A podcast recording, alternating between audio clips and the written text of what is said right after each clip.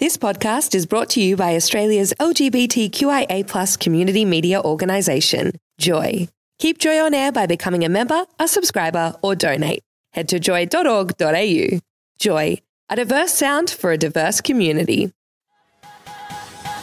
More breasts than CNC Drive Factory. You're rising up with Ginny and Adam, Joy 94.9.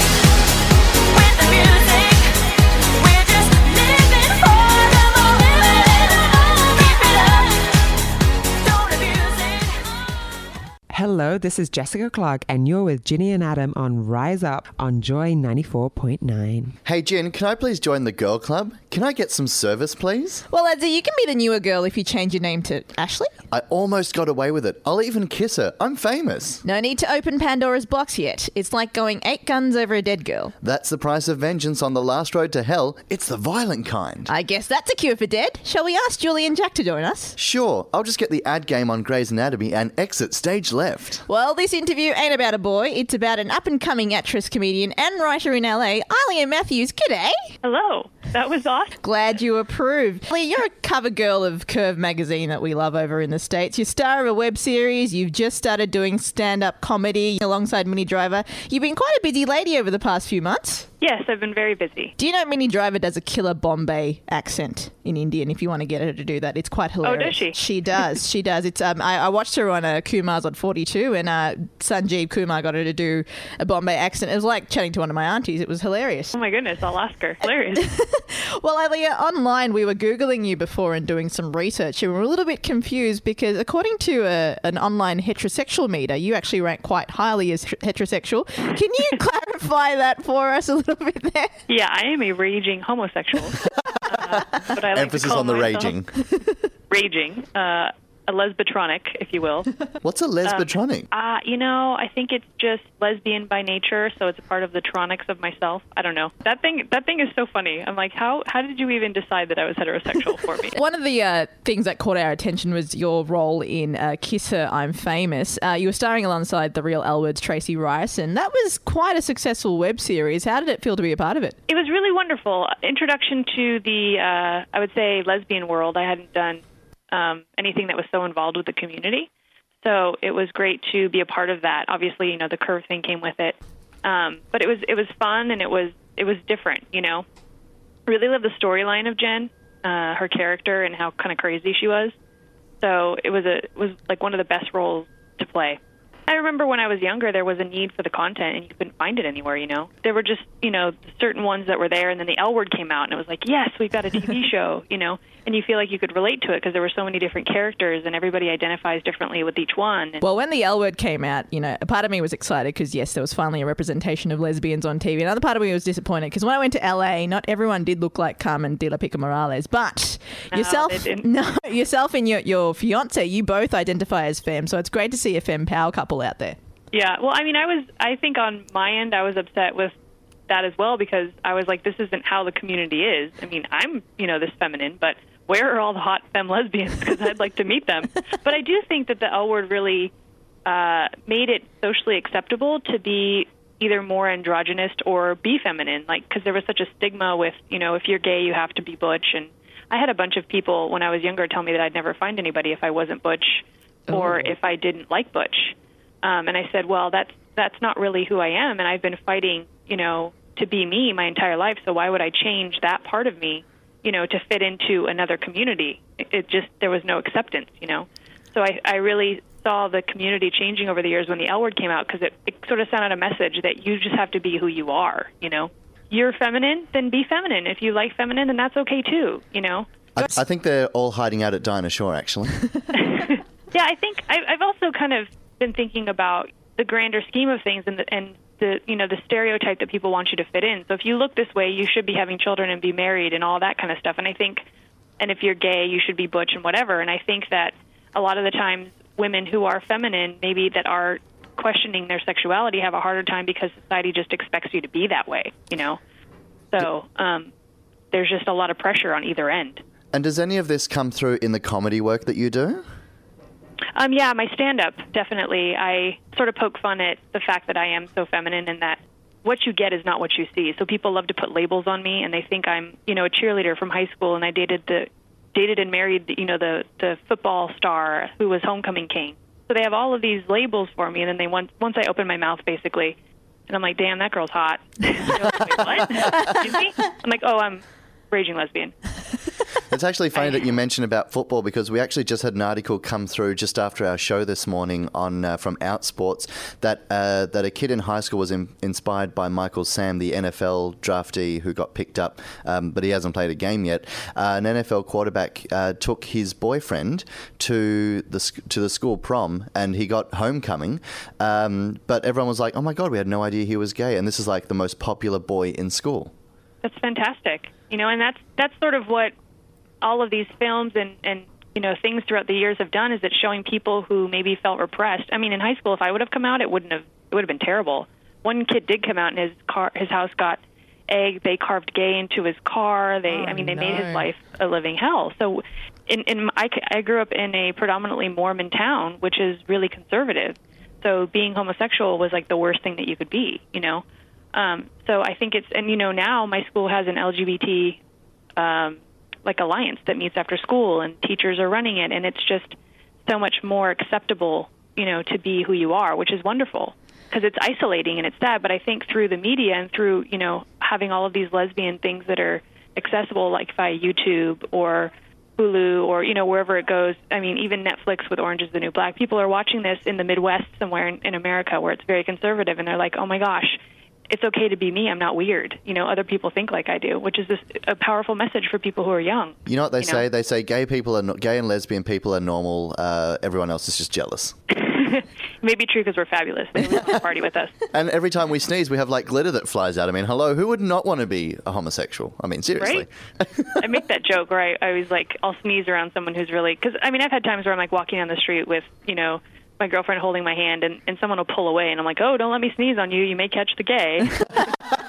oh no, you know, it's contagious. Although one thing I am going to try is next time I do have a Mormon come to my door saying, "Have you heard about Jesus?" I'm going to say, "Oh, hey, Zeus, my partner. Yeah, he's in bed. Let me just go grab him for you." And then see what Yeah. they say. They'll probably run away. I had one Mormon friend who basically told me when that whole No on uh, Eight campaign happened here in California. She said, "I'm I'm accepting that you're gay, but I just don't think you should have the right to get married." Is basically what she told me. And and she's like, "And I care about you." And I was like, "But in my head, I'm thinking, but really, you don't. You just have your agenda and what you want and what you believe in. And if I'm not abiding by those rules." I'm Yeah. basically dead to you as a human being because I can't have equal rights. My friends were Mormon in high school, so they're not my friends now. Oh dear, that's that's awful, Ali. But very positive words there. On a lighter note, um, been following your career a little bit, and I found out that you played the character Pussy Wagon. Now, I watched Kill Bill, and I loved when Uma Thurman said, "My pussy wagon died on me." How on earth did you pull off a character with a name like that?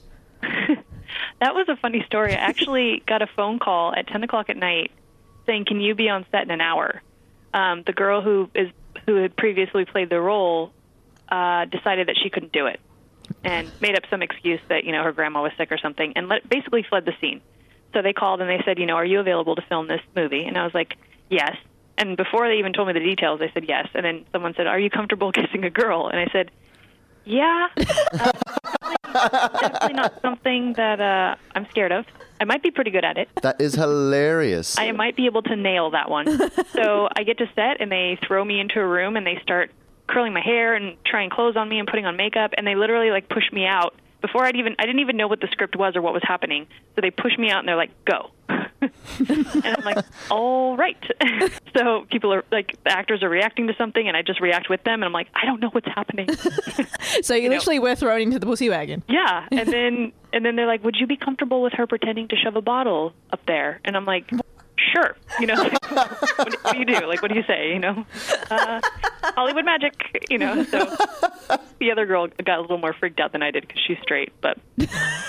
I think she was like the more comfortable one before the girl quit, and then once I came along and I'm like, I'm a raging lesbian. She's like, okay, now I'm uncomfortable. I don't know. They have some, you know, straight people have the mind frame where they're like, oh, well, if she's gay, she must like me, you know. And it's like, Yeah. no, Oh. don't flatter yourself. I have a type. You are not it. Ali, other than acting, you've been working on, like we said before, your stand-up comedy, and you do make reference to your Filipino culture. Where did the Filipino go in your looks? I ask that question every day. Um, it's quite depressing. Um, I try not, I try not to dwell on it too much because at times I break down in tears and I'm like, why? Why don't I look more Asian? Um, It it really makes me sad. I'm, I'm serious. My my nephew looks more Asian than I do, and he's I I don't know. It's just a sad state. Um, it. I'm short. That's what I tell people. I really straight hair, Well, that that's semi-Asian, of course. and, and that's about it. no, my mom um, was is only half, but she was born and raised there until she was 18. oh wow. So I always tell people physically I'm, you know, a quarter, but mentally, with the way my mom raised me, I'm half because she's very much a Filipino mom. She's stoic.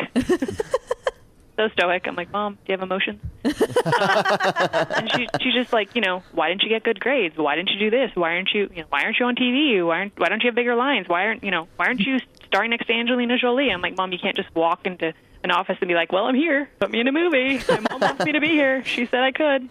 I can see your mum. Your mum will be next to you going. She she got jokes. Give her a line. Yeah. Get, that's, I know. Bring her down here to the offices. They'll just feel bad because she has no idea what she's talking about when it comes to Hollywood. All she knows is like, why aren't you at the Oscars? You know, so easy to get there. You know, to her- in her mind, it's just like it's just you just walk on. I'm like, yeah, that's what you do, mom. Do you need a GPS? And they're up the street from me, so she's always like, she did send me a text message once. She's like, are you at the Oscars? I was like, no, mom, they have high security. And she's like, oh, another year you didn't make it to the Oscars. Oh. maybe next year. But like she thought she was being funny, you know. So I saw her at Thanksgiving, and she just sent that text last year, and she goes, "Do you remember that joke where I where I you know joked about?" Well, actually, it was more like, "Do you remember the joke about the Oscars?" I'm like, "Yes, mom, I remember." She goes, "I was funny, like, real funny, mom, real funny." Ali, you got a movie that you're writing um, and hopefully getting funding for for next year. Can you tell us a little bit about that? Yeah, um, I would say it's a coming of age story. The premise is a 28 year old Mormon girl is diagnosed with a glioblastoma stage four, and so she decides to rekindle a forbidden high school romance with a girl. And all of it is unbeknownst to her parents and like her normal world, if you will. Um, so she's having this affair on the side that you know.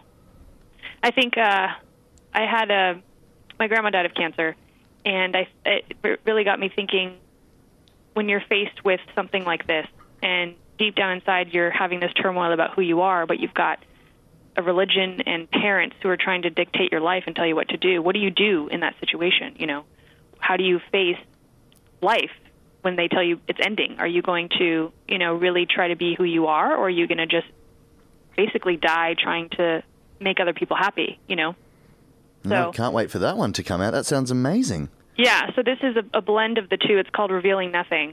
So she's able to basically live two lives. It's a sort of a dual life thing that's happening. Uh, and it's, I mean, it's a sad story, but I think it sends a good message too uh, at the end. Is this semi autobiographical? Because you said that you grew up in a, a Mormon Uh, community there, as well. there are parts of it. Yes, Yeah. my first real relationship with a with a girl was when I was in high school, and she was Mormon.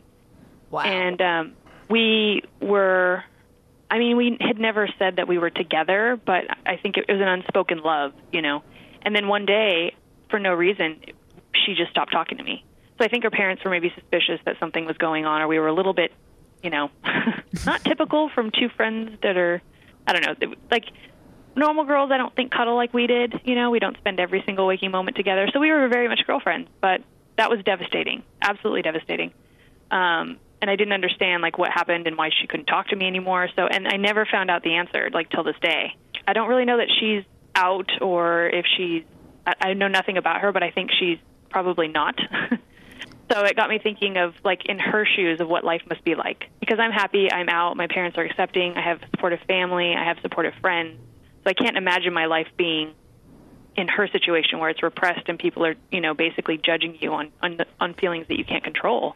So I wrote this script to also, and there's, a- I just think that there's a lot of people out there, especially in the Midwest, because it's so conservative, that need something to hold on to, you know, to be like it's going to be okay, you know, I can be who I am and people can still accept me.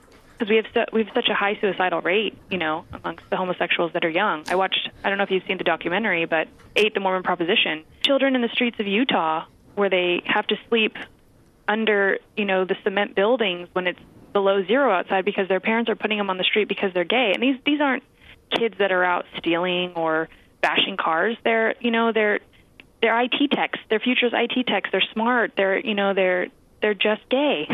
kind of stuff really broke my heart. You know that that this that this religion has set itself up to where it would push out thir- a 13 year old, a 14 year old, because they're just trying to be who they are. It's in the uh, it's in the process of um, being. It's like the final draft, and I'm giving it to someone who has been nominated for an Emmy for his writing to look it over, and he's going to give it back, and then we're going to try to get a B-list actress attached, and then from that point, I think we'll start to try to get funding for it. And then Ilea's going to say, "Mum, I went to the uh, to the Emmy Awards," and she's going to go, "But it wasn't the Oscar." No, someone said you should go bigger, and they're like, now instead of lifetime achievement, you should say, is it uh, a Nobel Prize, a Nobel Peace Prize? You know, because they're like, your mom is just never going to be enough for her. I'm like, I know it won't. It will never be enough. Like, Ilea, we've got a game we play with all of our guests. It's called Ginny's Five Questions. You've got 30 seconds to answer five hysterical questions. Would you like to play? of course, Okay, question number one. Can you please give me a quote from Jason Derulo? Jason Derulo. There's only one answer to that. Question number two. Do you know any songs from The Lion King and can you sing them? oh yeah. Can you feel the love tonight? Ah, perfect. Question number three. If you could invite three people to dinner, dead or alive, who would they be? Uh, Charlize Theron, my Nice. future wife, and Kate Beckinsale. Wow, that's a very hot dinner party. What would you cook for them? The straps. That is delicious. They're killer. like that. If, if if my gayness doesn't win him over, those will.